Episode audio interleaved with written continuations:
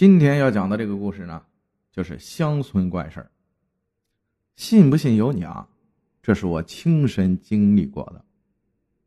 外婆啊曾经说过，我的八字很硬，是个学法术的料，而且不会见到脏东西。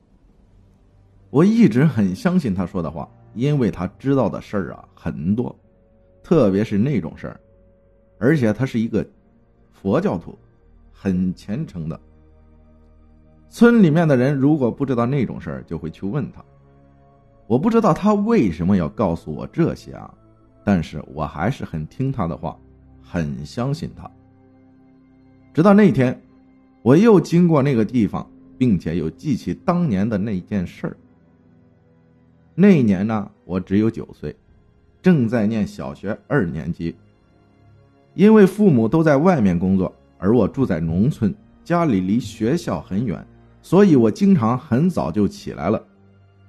有一天，我心血来潮走了一条平时很少走的路，那条路需要经过一间大屋，而我们那儿呢，大屋是很少住人的，都是用来供奉牌位的。而我那时还小，不懂事儿。原来我们那儿都有个风俗，只要是经过那种大屋，都要去拜拜的。就像拜佛一样，然后要告诉他你是谁，住在哪里，是谁家的孩子。因为那时候啊，还没人告诉我这些，所以我经过那间大屋时啊，只是有点害怕的走过，什么也没做，也什么都没说。因为那时小，只知道那是用来住死人的，所以是跑得飞快。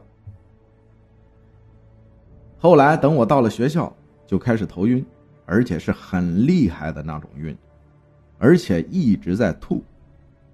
老师把我的舅妈叫来，他们都不知道是怎么回事，只是以为我生病了，然后就带我去看医生，而医生啊也不知道是为什么，只是给我开了些感冒的药，可是我吃了以后啊，还是一直在吐，最后，外婆来了。他也觉得很奇怪呀，就问我中午从哪儿去上学。我告诉了他。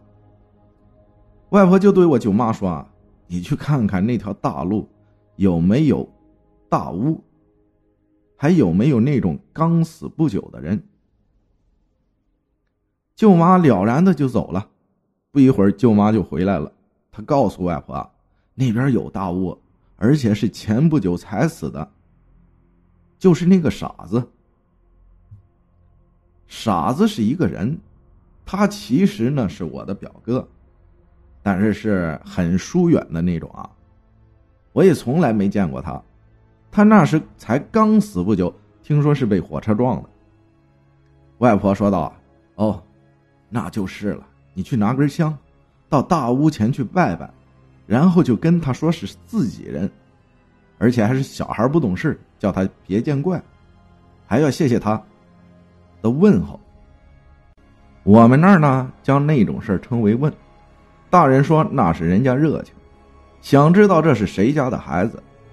因为我们那儿的人啊，都很注重宗室关系，所以都要明白谁是谁的谁。然后舅妈就照着外婆说的做了，我的病呢，马上也就好了。后来啊，我听说，问是我们这边很经常的事儿。问的人生前是怎么死的，被问的人就会出现他的症状，但如果去告诉那人一些他想知道的事儿，就会好了。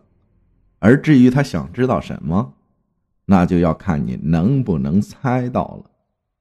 不过一般来说，那些都不会伤人的。而且自从经历了那件事之后啊，我只要从大屋前经过。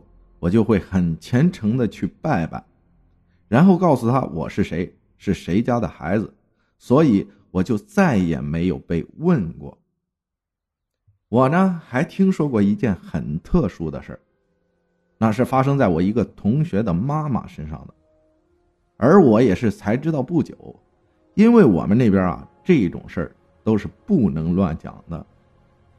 我也是我舅妈叫我以后要注意什么事儿时。告诉我的，舅妈讲啊，我那同学的妈妈很漂亮，特别是年轻的时候，更是长得跟一朵花似的。那是据说他在一天晚上回家的时候，看见有个人在很阴暗的地方在拜什么东西，而当时他也没注意，就从那人的旁边走过，什么事儿也没做，就过去了。然后回到家呢，就开始疯了。一个大姑娘家裸着身子去喂猪，还一边唱歌，旁若无人似的，并且从那以后时好时坏，清醒的时候她都不知道自己干了什么。后来她因为有这病啊，没人敢娶她，只能嫁给我那个同学的父亲。我那个同学的父亲长得是奇丑无比，当时的姑娘都不嫁他。不过自从结婚后啊。我同学的妈妈再也没发病过。我舅妈告诉我，以后如果见到有人在黄昏的时候在阴暗处拜的话，你就别从那儿走过。如果一定要走过的话，就扯掉纽扣或者拔根头发扔掉。我问为什么，舅妈很生气的说：“叫你做你就做，小孩子家问那么多干什么？”舅妈对我是从不生气啊，是这次除外。我不知道为什么，但我还是很相信舅妈的话，并且一直照着做。